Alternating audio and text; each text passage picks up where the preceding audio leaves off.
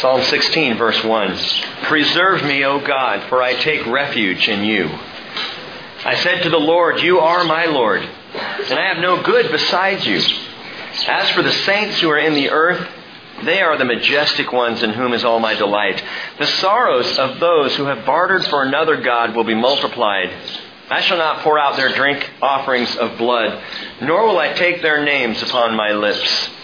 The Lord is the portion of my inheritance and my cup. You support my lot. The lines have fallen to me in pleasant places. Indeed, my heritage is beautiful to me. I will bless the Lord who has counseled me. Indeed, my mind instructs me in the night. I have set the Lord continually before me. Because he is at my right hand, I will not be shaken. Therefore, my heart is glad, and my glory rejoices. My flesh also will dwell securely. For you will not abandon my soul to Sheol, nor will you allow your Holy One to undergo decay. You will make known to me the path of life. In your presence is fullness of joy. In your right hand there are pleasures forever.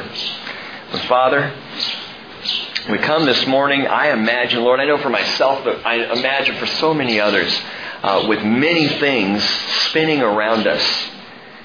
With a world, Father, that it seems as though it's spinning out of control, much less our, our personal lives and our circumstances. So much going on.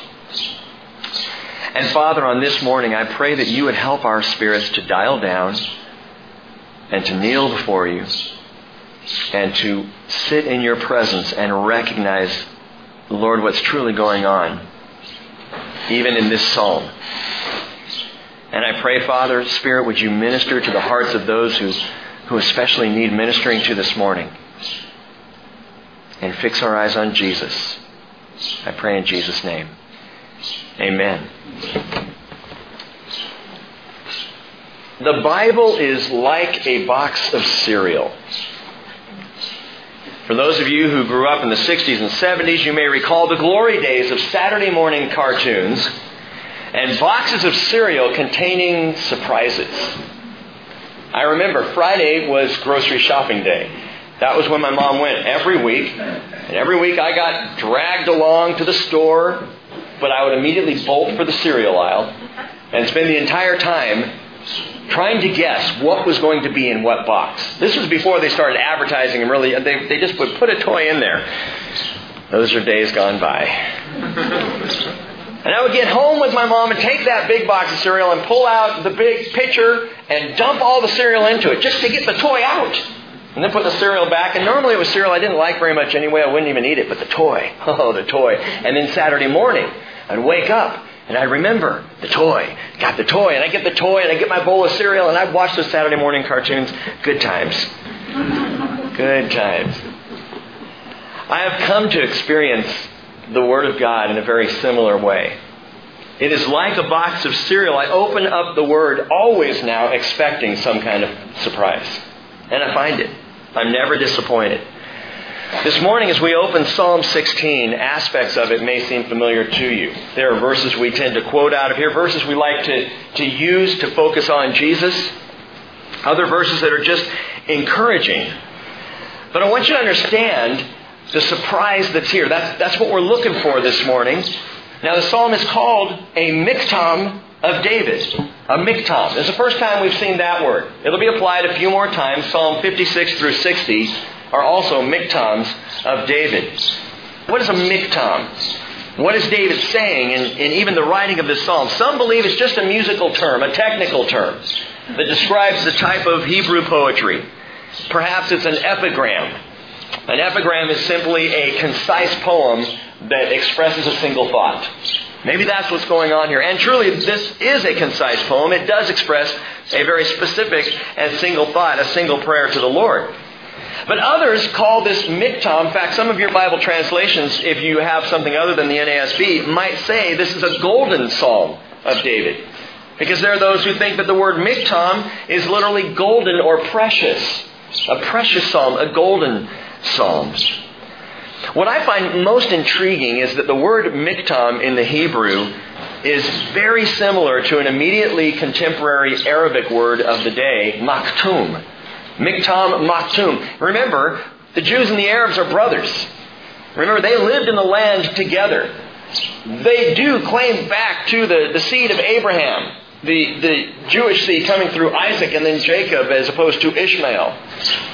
And so we have this, this interesting Arabic word, maktum. What does that mean? It means hidden, secret. A secret psalm, a, a hidden psalm, or something hidden within. As we consider Psalm 16, all three definitions, to my mind, fit very well. This is a psalm of a precious secret. A psalm with a single message that's got something hidden within. What is the single message? What's the epigram of this psalm? The psalm is the expression of joyous faith and confident hope specifically in the face of death. That's how this is being written. Someone facing death, but with absolute assurance. Someone who knows their death is imminent, and yet they have incredible hope. What was going on in David's life when he wrote this psalm? We don't know. There's nothing that gives indication or hint about it. We just don't know what was happening for him. But I suggest to you that perhaps it doesn't matter at all what was going on in David's life, that this psalm truly wasn't even written specifically about David's immediate experience. The Holy Spirit has already revealed to us the preciousness of this psalm, what it's about, where it comes from, and that it's a miktam of Messiah. Keep your finger there in Psalm 16 and turn over to Acts chapter 2. Acts chapter 2. Peter is speaking by the Holy Spirit. Note that. David wrote the psalm by the Holy Spirit. How do we know? 1 Samuel 16, 13. David, when he was anointed, God had his Holy Spirit come upon David from that day forward. David was a spirit filled man. Anointed as king, yes, but also a man who, who bore the Holy Spirit. When he wrote, he wrote prophetically. He wrote as of the Spirit of Christ. And so Peter, speaking by that same Spirit in verse 22 of, of Acts chapter 2, says, Men of Israel, listen to these words. Jesus the Nazarene, a man attested to you by God with miracles and wonders and signs which God performed through him in your midst, just as you yourselves know. This man, delivered over by the predetermined plan and foreknowledge of God, you nailed to a cross by the hands of godless men and put him to death. But God raised him up again, putting an end to the agony of death since it is, was impossible for him to be held in its power. For David says of him, Psalm 16, I saw the Lord always in my presence, for he is at my right hand so that I will not be shaken. Therefore my heart was glad and my tongue exulted. Moreover, moreover my flesh also will live in hope. Because you will not abandon my soul to Hades, nor allow your Holy One to undergo decay. You've made known to me the ways of life. You will make me full of gladness with your presence. Brethren, Peter continues, I may confidently say that to you regarding the patriarch David that he both died and was buried, and his tomb is with us to this day. And so, because he was a prophet and knew that God had sworn to him with an oath to seat one of his descendants on his throne, he looked ahead and spoke of the resurrection of the Christ that he was neither abandoned to Hades nor did his flesh suffer decay. This Jesus God raised up again, to which we are all witnesses. Now, this is amazing to me. Remarkable. And, and it kind of completes a circle of understanding here. That the Lord poured His Holy Spirit out on David. That the Lord poured His Holy Spirit out on Peter. And David spoke by the Holy Spirit. Now Peter speaking by the same Spirit gives us explanation of what was being said a thousand years before by King David. Again, that this, it doesn't matter what was happening in David's life because David wasn't talking about himself. He's talking about Messiah in this psalm. If you need a little more scriptural backing for this, 1 Peter chapter 1 verse 10 tells us as to our salvation, the prophets who prophesied of the grace that would come to you made careful searches and inquiries, seeking to know what person or time the Spirit of Christ within them was indicating as he predicted the sufferings of Christ and the glories to follow. Wow! I mean, Peter says something amazing. And it shouldn't surprise us, and yet it is amazing. And it's not just some vague spirit speaking to the prophets. It was Christ. It was Jesus himself the Spirit of Christ speaking to the prophets about what was going to happen to Christ, and who would know better than Christ to tell what was going to happen to Christ. And this is what's going on in Psalm 16. Go a little further in the book of Acts, over to chapter 13. Acts chapter 13.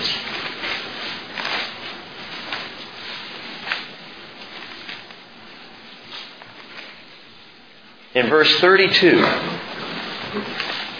Paul is now preaching. We have had Peter declare that Psalm 16 is about Jesus. Let's see what Paul says in verse 32 of Acts chapter 13. We preach to you the good news of the promise made to the fathers, that God has fulfilled this promise to our children in that He raised up Jesus. As it is also written in the second psalm, You are my son, today I have begotten you. As for the fact that He raised him up from the dead no longer to return to decay. He has spoken in this way I will give you the holy and sure blessings of David. Therefore, he also says in another psalm, You will not allow your Holy One to undergo decay. For David, after he had served the purpose of God in his own generation, fell asleep and was laid among his fathers and underwent decay. But he whom God raised did not undergo decay. Psalm 16 is a miktam of Messiah. Go back there now. I want to walk us through this. It is a psalm about Jesus. But there's something even more surprising here to consider. I'm not going to be dogmatic about this, although this is very much my leaning. But Psalm 16 not only speaks about Jesus in his death and resurrection, Psalm 16 may have been spoken by Jesus. Well, Ricky already told us that. If the Spirit of Christ revealed this to David, then obviously Jesus spoke this. I'm talking about at a specific time in a specific place. That is, in the Garden of Gethsemane. The Gospels only give single sentence excerpts, a few of which we'll see, of Jesus as he knelt in the garden. Jesus on the night of his betrayal, following Passover, and before his death. And you know, wow, what a crazy time. The fact that Jesus maintained his presence of mind is astounding to me. Les came up this morning and said, Hey, can we pray for this little guy? And, and I said, Yeah, you're going to have to remind me. Because for me, it's one of those days where lots going on. We've got the global day of prayer. We've got our worship this morning and the teaching, and, and, and you know, I'm still waking up, and all this is happening. And if you're anything like me, when there's a lot of things going on, it's, it's kind of hard for me to focus. I, I'm, I'm a one track guy. I was explaining that to Naomi the other day. She didn't understand. I showed her the train track. I said, okay, it's like this train, see? And you try and put me on another track and I derail. What's derail? And we had this whole conversation about, you know, how I can only handle one thing at a time. And here's Jesus. It's Passover. All the apostles are gathered around. They have their Passover meal. That's a big deal. Making sure all the, you know, the elements are there and they, and they celebrate it correctly. And Jesus gives them new explanation. If you read John 14, 15, and 16, oh, the, the, the teaching there is phenomenal. And then out of that, we're told that they leave this place and they head across the Kidron Valley and up into Gethsemane. Jesus knows he's about to be arrested. He knows he's about to face six trials. He knows he's going to be crucified by the next morning. He knows this. And what does he do? In the midst of all this going on, he goes to Gethsemane. And he stops and he prays. And this is not only an example to us, but it's incredibly poignant. And I wonder sometimes, what was on your mind, Lord? What were you thinking? And did the Holy Spirit actually reveal that prayer to David? Could it be? Uh, again, I don't want to be absolute and dogmatic about this, but at a minimum, this psalm is a picture for us of the joyous faith and confident hope of Jesus in the face of his own death there in the garden. But it's possible this was the prayer that Jesus actually prayed there. Let's, let's follow it through. Verse 1. Preserve me, O God, for I take refuge in you. Immediately you get the sense of Jesus there in the garden where he pleads for his life. Preserve me. Save me. Well, Rick, doesn't say that in the New Testament, but that's what he was praying.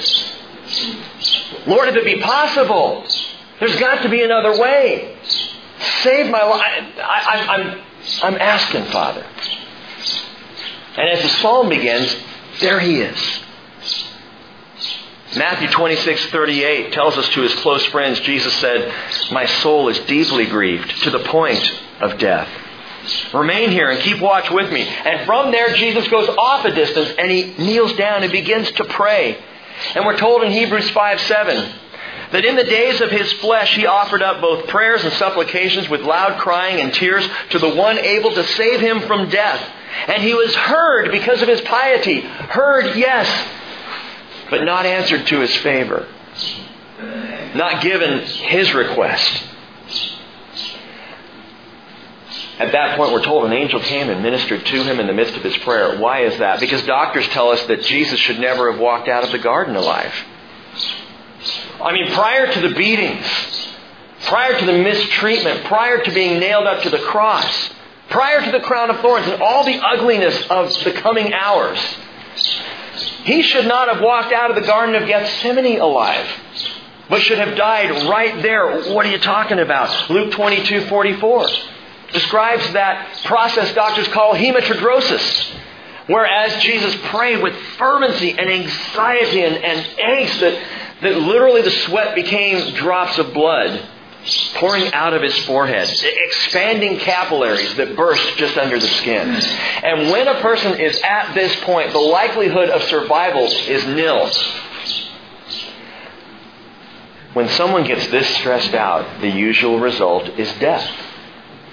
Jesus has blood coming out his forehead as he's praying in the garden because he is so torn up. Why is he so torn up? Because his flesh is crying, Live! And the Spirit is saying, Lord. Verse 2 I said to the Lord, You are my Lord. I have no good besides you. The NASB translates this very well. It's the ultimate acceptance of the lordship of God the Father, not by David, but by God the Son. He says, Oh, Lord, I said to the Lord, Yahweh is the word there, You are my Lord, Adonai. Father, Lord. And he says, My Lord, Ani Adonai, actually. The word Ani in the Hebrew is the first person singular pronoun which describes absolute dependence. You are my Lord. I am dependent on you and you alone. Jesus is not off talking to the apostles about his plight, his situation. That's what I would have been doing. I mean, just to be honest. I would have headed into the garden and said, guys, gather around me. I need some counsel here. I need some prayer. And then we, rather than praying, we would have talked about what I needed for half an hour. Jesus says, wait here. I got to go to the place of my absolute, ultimate dependence. I've got to go talk to my Adonai, my Lord. I have no good besides you, he says. Literally, my goodness is nothing apart from you. My goodness is because of you. Now, how could Jesus say, I mean, Jesus is God. How could he say that? In Mark chapter 10, verse 18, after someone calls Jesus good teacher, I love his response. Why do you call me good? No one's good except for God. Why would you even use that word to describe me? It can only truly describe God, and the implication is not that Jesus wasn't good. no, the implication is Jesus is God. John 14, verse 10, Jesus says, Do you not believe that I am in the Father, and the Father is in me? The words that I say to you, I don't speak on my own initiative, but the Father abiding in me does his works. I have no good besides you. Verse 3 As for the saints who are in the earth, they are the majestic ones in whom is all my delight. Now, this is interesting. The saints, kadosh in the Hebrew. But note what he says. Kadosh, it means holy ones, saints. But it's not referring to angels. Notice he says the saints who are in the earth. They are the majestic ones in whom is all my delight. In the earth, we're talking about people. The people of God. And Jesus delights in them. He absolutely delights in them. What was Jesus thinking about in the garden? What was it that, that pushed him to the final decision to accept complete obedience and go to the cross? What was it? The saints in all the earth. You. Me. Can you grasp for a moment that while Jesus knelt in the garden in all that anguish, that your face came to his mind? That going through Jesus' mind at that time were the faces of all those who would be the saints in the earth, those who would believe, those who would follow, those who would trust Him with their lives. Can you grasp that in the midst of His worst anxiety, that you're that important to Him? You need to grasp it because it's the truth. Well, I'm no saint, Pastor. Yes, you are. Yes, you are. Well, I don't look like a saint. What does a saint look like? Like long robes? Well, you'll get those later. If you are born again by faith in Jesus, you are a saint, and this is an undeniable truth of Scripture. Ephesians 2:19. You're no longer strangers and aliens. You are fellow citizens with the saints and are of God's household having been built on the foundation of the apostles and the prophets, Christ Jesus himself being the cornerstone. Okay, maybe I can accept saint as a title if I have to, but majestic ones? Come on. They're the majestic ones in whom is all my delight. I can't accept majestic ones. Well, perhaps we should go back to Psalm 8, verse 4. Do you remember what we talked about last week? What is man that you take thought of him, the Son of Man that you care for him, yet you made him a little lower than God, and you crown him with glory and. What's the word? Majesty. The majestic ones of the earth.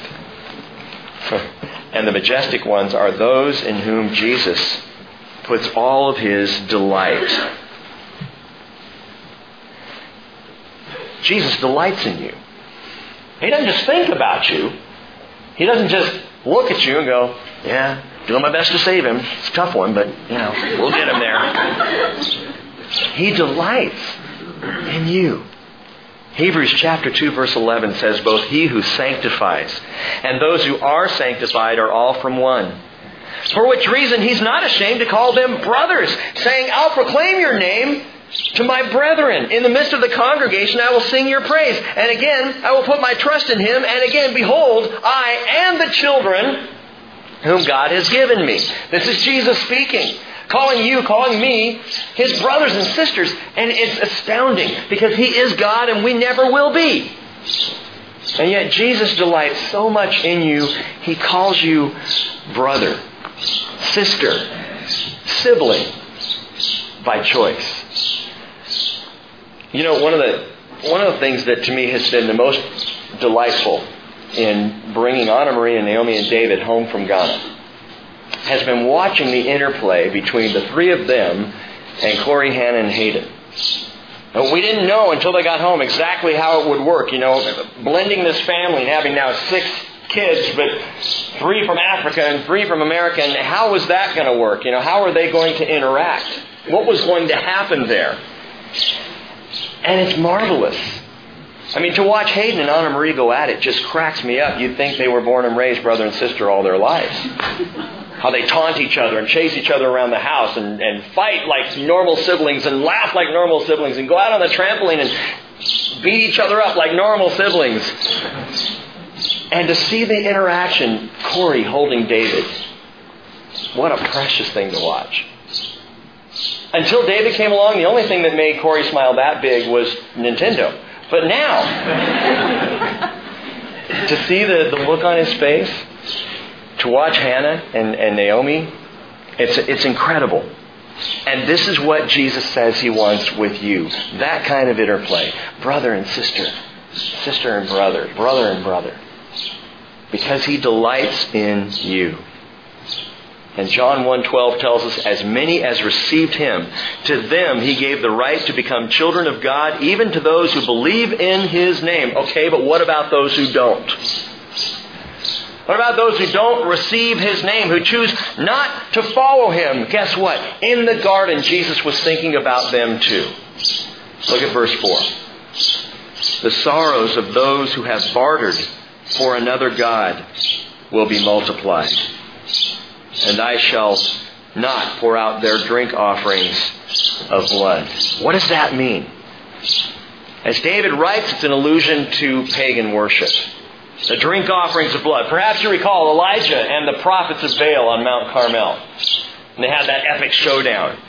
And Elijah says, Go ahead and call on Baal. Build your altar, call on Baal. Let's see what happens. See if he'll send fire from heaven. And the prophets are going at it all day long, and they're getting intense. We're told in 1 Kings 18:28, they cried with a loud voice and cut themselves according to their custom with swords and lances until the blood gushed out on them. And the same pagan practices go on today. What do you mean? It's the same mentality that flows in the veins of every Muslim who believes that by blowing themselves up and taking out Jewish people that somehow they will secure their salvation. If I cause my own blood to flow, that will appease the God, and I'll, and I'll be saved for it. But see, the reality is there is only one blood type that was ever pure enough to save. Only one kind of blood can save you. And it is not your blood. There's not an ounce or a drop of human blood that can save us except for 1 Peter 1.19, the precious blood, as of a lamb unblemished and spotless, the blood of Christ. Now, David wrote this, but here Jesus saying this The sorrows of those who have bartered for another God will be multiplied. I shall pour out their drink offerings of blood. It's not going to do them any good. He says, Nor will I take their names upon my lips. What the Spirit of Christ declares through the psalmist David is this I will not endorse them. I will not endorse their vain worship. Let me ask you a question. Do you? Do you endorse the vain worship of those who have rejected Christ by their lifestyle, by their attitudes, by what they believe? Is tolerance more important to you than the gospel? Do you ever say, well, I don't agree with this person, I don't agree with their faith, but I'm going to respect their right to believe this, however bogus or false. I'm going to tolerate that. Do you, by non challenge, by non speaking, do you endorse their vain worship? Hey, it's cool. You're a Buddhist, Hindu, Muslim, Wicca, whatever. But it's not cool. It's not cool. It's actually going to be very hot. Well, come on, man, let's just all coexist. You know how I feel about that bumper sticker. I hate it. Because I'm an intolerant bigot? No, because it fosters an attitude that damns the existence of anyone who doesn't accept Jesus. That's what we're saying, gang. And I'm sorry to be brutal about this, but if we say, hey, believe whatever you want, we're saying, as I've shared before, go to hell. Be happy now. you know, get 30 or 40 years of Wicca experience. Enjoy yourself. I'm not going to bug you about it. You know, whatever. You live, all we'll do our thing. And you know where that will end. I know where it will lead, and Jesus says, Nor will I take their names upon my lips. I won't do it. I will not endorse false belief. I will not endorse anything that will lead someone away from the Father. Matthew 10 verse 32, Therefore everyone who confesses me before men, I will also confess him before my Father who is in heaven. That's great news. Jesus speaking your name, if you will but speak his name. But Jesus also said, Whoever denies me before men, I will also deny him before my Father who is in heaven. And why should he confess you if you won't confess him? Oh, I don't know him. I'm sorry, Lord. I I don't know her. I don't know this one. We talk about often the confession of Christ. This is the confession of Christ. This is Jesus' confession. You know, we confess Christ here. Jesus' confession is your name, is you. Is speaking, yes, Rick, yes, I know him. He's one of mine. He's one of the saints in whom I delight. Now they're going, he said my name. Nothing really satisfies, we saying, like when you say my name. Like when you speak my name. The, the, the, the name Rick would come off of the lips of Jesus. And I know he's spoken it before, and I can't wait to hear him speak it again. Voltaire? No, I, I don't know him. For he denied knowing me. We talked about that Wednesday night. You might want to listen to that teaching. Verse 5 The Lord is the portion of my inheritance and my cup. You support my lot. Listen, if you haven't been pulled into Gethsemane until now, pay attention. Matthew 26 verse 39 says, He went a little beyond. He fell on his face and prayed, saying, My Father, if it's possible, let this cup pass from me. Yet not as I will, but as you will. What cup is Jesus talking about? It's the cup of sorrow, the cup of affliction, the cup of excruciating death. Matthew 26, 42, he went away again a second time and prayed, saying, My Father, if this cannot pass away unless I drink it, your will be done. Look again at verse 5. The Lord is the portion of my inheritance and my cup. You support my lot. Now, you might say, okay, but Rick, if this is Jesus' prayer in Psalm 16, it doesn't match up. Because in Psalm 16 it says, The Lord is his cup. And in Matthew he says, May this cup pass from me. Well, one is the cup of the Lord, Psalm 16, and the other is clearly the cup of sorrow, Matthew 26. So it can't be the same prayer. Listen. In the garden, Jesus accepted one cup and gave up the other. Let this cup pass from me. That's what the gospel writers detail to us. But by saying that, what he's saying is, the Lord who is my portion and my cup, I will receive this cup. The cup of his inheritance, the cup that he wanted, he sets aside for the cup of my sin and your sorrow that he did not want.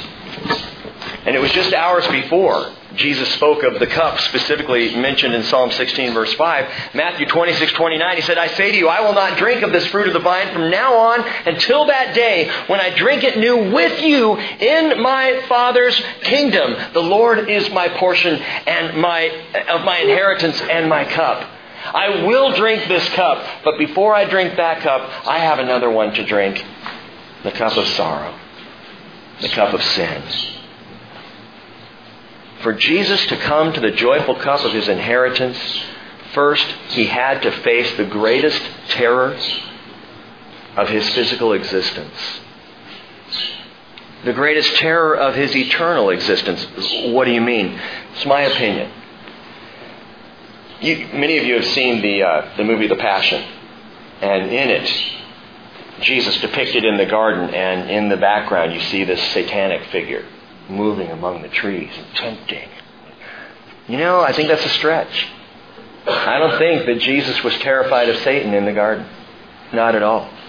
I don't think personally that Jesus was terrified of your sin and mine, though monstrous it was. Though he could recognize, looking at all that he would have to take on his shoulders, yet that would absolutely terrify the strongest of any of us, I still don't think that was it. I believe that what terrified Jesus more than anything else was that he knew for the only time in all eternity he would be separated from his Father. And that is a terrifying thought.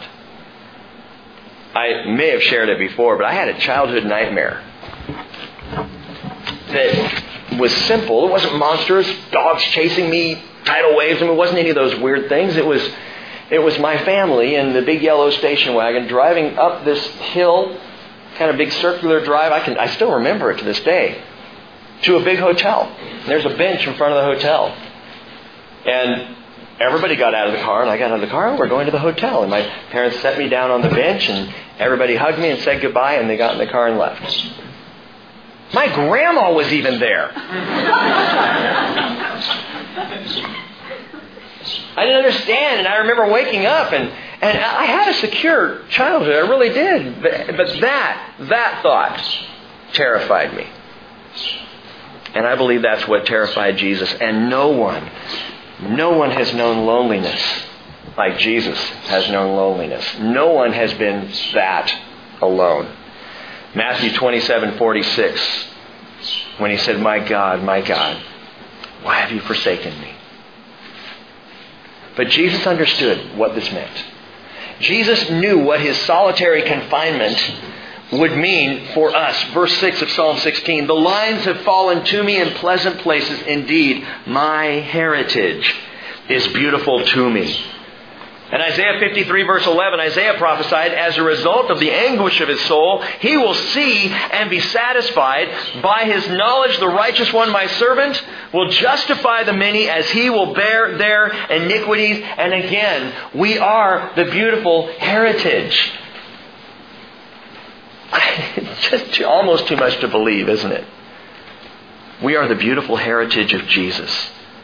But that's truly how he views it. Hebrews 12:2, who for the joy set before him endured the cross despising the shame and has sat down at the right hand of the throne of God. We are that joy. Verse 7 I will bless the Lord who has counseled me. Indeed, my mind instructs me in the night. And dark was the night in Gethsemane. And in the place of his greatest anguish, Jesus does the amazing to me. He seeks the counsel of the Father. Now, it shouldn't amaze me, but it does, because as I said earlier, when things are, are spinning around me and it's crazy and there's a lot going on, that's when Jesus said, Time to pray. Time to get quiet. It's not time to come up with a new plan or strategy, a new form of attack, a new way to handle all this. It's not time to gather all the counselors of the world around. It's just time to seek the counsel of God. And he says, note this, my mind will instruct me. My mind will instruct me. The Hebrew word for mind there is kilyah, which means literally, interesting, kidneys. My kidneys will instruct me. All right, that's a little weird. I, I, thought that he said, you said that the Lord counseled him. The Lord will counsel me and my kidneys instruct me in the night. What, if, what does his kidneys have to teach him? Think about this. What do kidneys do? They filter out the impurities from our blood. The counsel of the Lord filters impurities from my spirit. You see, I can get together and get the counsel of men, even godly men. I can pray with brothers and sisters in Christ. I can, I can talk with them and seek their input, but that may or may not filter the impurity from what I'm thinking, what my spirit wants to do. Only the counsel of the Lord filters impurities from my spirit. And the kidneys here, it speaks of a deep inner counsel and of the purifying work of the Holy Spirit. That's the use of the phrase, kilyah speaking of something so deep and so internal that they use the word kidneys because they figure, well, that's pretty far in. You know? Talking about filtering that's going on inside of us. And that's where the Lord intends to counsel us, my friends, the innermost being, the Spirit. And we've talked recently about this. This is why thinking it through doesn't always work so well. The mind is not the most internal aspect of who you are. The Spirit is. And that's where the Lord instructs. And that's where the Lord speaks and where we need to learn to hear Him. Well, I don't hear the Lord. Well, you're not listening with the Spirit. You're listening with the mind. You're trying to think it through. Okay, well, how do I listen with the Spirit? You go to Gethsemane. You get quiet. You stop stressing and pushing and trying. God, I want to hear you. Nothing. Stop trying so hard. Get quiet before the Lord and listen. This is something I believe that is a great learning for us. Part of the reason we have our entire lives to walk out before the Lord, that we might learn to truly hear His voice. I, I shared this midweek, and I know there are those who disagree, and that's all right, but I believe the Lord counsels audibly I believe that we can hear the voice of the Lord. Not all the time, and it's not always spoken word. Sometimes it's impression. Sometimes it's just that you know that you know that you know that the Lord is speaking. It's, it's absolutely certain. Because your spirit is hearing, but you're not going to hear if you don't quiet down and listen. If you don't intend to go to Gethsemane, even in the midst of a night of absolute turmoil, go to Gethsemane. Get quiet well, I'm just not sure if my tradition upholds that belief, Rick. Okay. Revelation 2 verse 7. He who has an ear, let him hear what the Spirit says to the churches. All but that's, that's just, you know, allegorical. Alright? Really? How did David know what the Lord was saying? What do you mean? Well, look back at Psalm 12. How do you know? Psalm 12, verse 5 says, Because of the devastation of the afflicted, because of the groaning of the needy, now I will arise, says the Lord. I will set him in the safety for which he longs. In the midst of this psalm that David's writing about the Lord, suddenly David says, Oh, and the Lord said this. This is what God said. How did he know? Unless he heard. He had to hear. Oh, yeah, but that was King David. Yeah, King David, who was flawed far more than many of you. King David, who had the same Holy Spirit that you have if you walk in Jesus. All I'm saying is that if we are going to take God at His word, then we have to acknowledge that this David, who was as human as me and had the same spirit that I have, heard the Lord's words and wrote them down for us in many places, quotes of God speaking. Yeah, but he was a prophet by the Spirit of Christ. Same Spirit that you and I have. Jesus said in John 16, 13, When He, the Spirit of truth, comes, He will guide you into all the truth, for He will not, note the word, speak on His own initiative. But whatever He hears, He will speak, and He will disclose to you what is to come. He will glorify me, for He will take of mine and will disclose it to you. And Paul writes in 1 Corinthians 2.16, Who has known the mind of the Lord that He will instruct him? But we have, we have, we have the mind of Christ. The church, gang, is only going to be able to accomplish so much in the soul. We can gather together and we can come up with our programs and our plans and we can lay out our strategies to try and get the message out in the world and we can do good things, but we're only going to go so far in the soul. We have the mind of Christ. But until we're willing to still ourselves and listen, we're going to keep hitting the wall. And I'm speaking from experience as one who has hit a wall for years. As the Lord counseled David, deep within, even God the Father instructed Jesus, God the Son, in the darkness of Gethsemane, and we too have the mind of Christ to instruct us in the night. Verse 8. Jesus, I believe, saying, I have set the Lord continually before me because he is at my right hand. I will not be shaken. Note this Jesus arrested there in Gethsemane, put on, under intense scrutiny from Annas and then to Caiaphas and then to the Sanhedrin and then to Pilate and then over to Herod and then back to Pilate for a total of six trials overnight. Every single one of them unjust. Everyone completely bogus, and yet how did Jesus handle it? He remained completely unshaken. They didn't get his goat. He didn't cry. He didn't yell. He didn't shout out in the streets. He was oppressed and he was afflicted, Isaiah 53 7, yet he did not open his mouth like a lamb that is led to slaughter, and like a sheep that is silent before its shearers, he did not open his mouth. Peter says, while being reviled, he did not revile in return. While suffering, he uttered no threats, but kept entrusting himself to him who judges righteously. I've set the Lord continually before me because he's at my right hand. I will not be shaken. What was it that gave Jesus the strength to come out of Gethsemane, already a death defying moment, and face the onslaught of human cruelty and brutality all the way to the cross without fighting back. How did he do it? It was the Lord before him, it was the Lord at his right hand. Verse 9 Therefore my heart is glad, and my glory rejoices. My flesh also will dwell securely. And there's a point here where you can almost see Jesus slipping into a place of sweet serenity. And a deep peace secures the heart of Jesus Christ from the garden to his death. My heart is glad. And I know, I know there's security. And they come and they take him from the garden. And Jesus, verse 10, that famous verse, for you will not abandon my soul to Sheol, nor will you allow your Holy One to undergo decay. It's the declaration of the resurrection. And David, by the Spirit of Christ, spoke these words a thousand years ahead. And Jesus, I believe, there in the garden speaks these same words.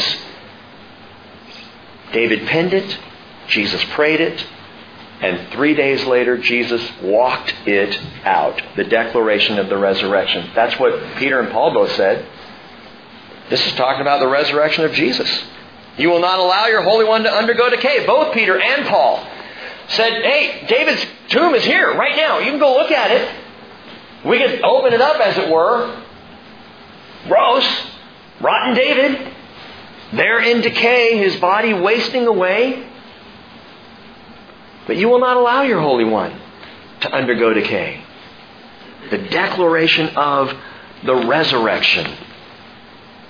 And then verse 11, you will make known to me the path of life, which is the assertion of the ascension.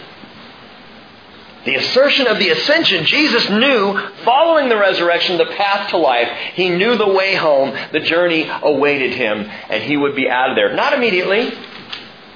Remember, he hung around 40 extra days from his crucifixion to his ascension. 40 days. Meeting with the apostles, encouraging them, building them up, proving himself to them, to as many as 500 believers at a time, Paul tells us. But at the end of that time, the assertion of the ascension that Jesus knew the path to life was laid out before him. And in your presence is fullness of joy. In your right hand there are pleasures forever. And this psalm gives us great insight into the heart of Christ Jesus when he faced that most monumental decision of his entire existence there in Gethsemane. It also gives us great insight into our Gethsemane. What is the point of the Gethsemane story? Why is it there? I understand it's, it's history. And I understand that, you know, it's important for us to recognize that it happened, but all four gospel writers declare Jesus in Gethsemane. All four gospel writers put special emphasis on it. Three of the four detail the exact same thing that Jesus prayed. What was that? It's the point of the Gethsemane story. Listen again to his words, Matthew 26, 39. My Father, if it's possible, let this cup pass from me. Yet not as I will, but as you will.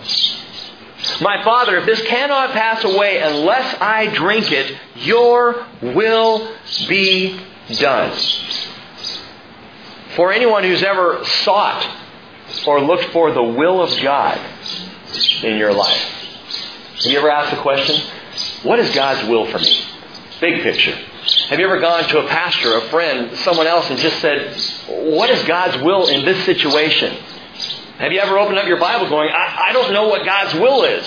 God, I wish you would show me your will. It's probably one of the number one questions I've been asked in ministry life. How do I know God's will? What is God's will? Could you tell me God's will? Me? I don't know what God's will is for you. Actually, I do. But when we go asking, what is God's will? I think we're asking the wrong question. Did Jesus know God's will when he entered the garden? Absolutely he did. Of course he did. He'd been telling the apostles about it for well over a year. His Spirit revealed it to David a thousand years earlier. Of course Jesus knew God's will when he went into the garden. And earlier that very same week, in the house of Mary, there in Bethany, Mary and Lazarus and Martha, Mary anoints Jesus. Remember the story with the highly expensive perfume? And Jesus says, Matthew 26, 12, when she poured this perfume on my body, she did it to prepare me for burial. You better believe Jesus knew God's will before he ever set foot in Gethsemane. So, what were the prayers about? The prayers were not about discerning God's will. The prayers were about choosing God's will. The issue for Jesus in the garden was not discovery, but submission. The issue is the same for us. It's not about discovering God's will for your life, it's about submitting to it. Let me tell you, real quick, two things about God's will.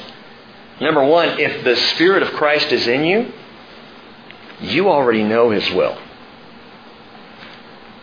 You already know His will not only for your life, big picture, you already know His will for little things.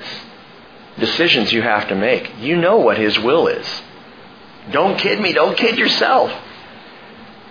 The question is not what is God's will, but will I accept it? It's so often people will come and they'll say, uh, Pastor Rick, I, I need to find out what God's will is. And what they're saying is, is there a loophole? How do I get around this will? As opposed to what it, you know what it is. I know what it is. We want to get off the hook. I want to exit the garden of pain, avoid the cross of shame, and do my own thing. That's, that's what I'm asking when I say, What is God's will for my life? You know what it is. But let me tell you one other thing about God's will it is perfect. And if you knew, if I knew what God knows, it's what we would choose. If we knew where His will would land us in the big picture, we would say, That's what I want, rather than fighting it. Even if God's will is painful for you now. Obeying it is going to bring immediate peace. You'll just, you'll know. And it will also bring, my friends, eternal pleasure in the presence of God. In your presence is fullness of joy. In your right hand there are pleasures forever. You know, Jesus goes before us in all of this. He experiences all of this for us. He even experienced obedience to show us. The will of God is perfect. What are you going to do with it? Are you willing to obey? That's why I believe Gethsemane is in the Scriptures. To reveal an obedient son. The mikhtam of Messiah, Psalm 16. The hidden truth. Precious secret is simply this. If the Spirit of Christ resides in you, as he did in David, you already know what the Lord wants you to do. So the question is just, are you willing to do it? Father, we place ourselves before you this morning. Would you teach us just to obey?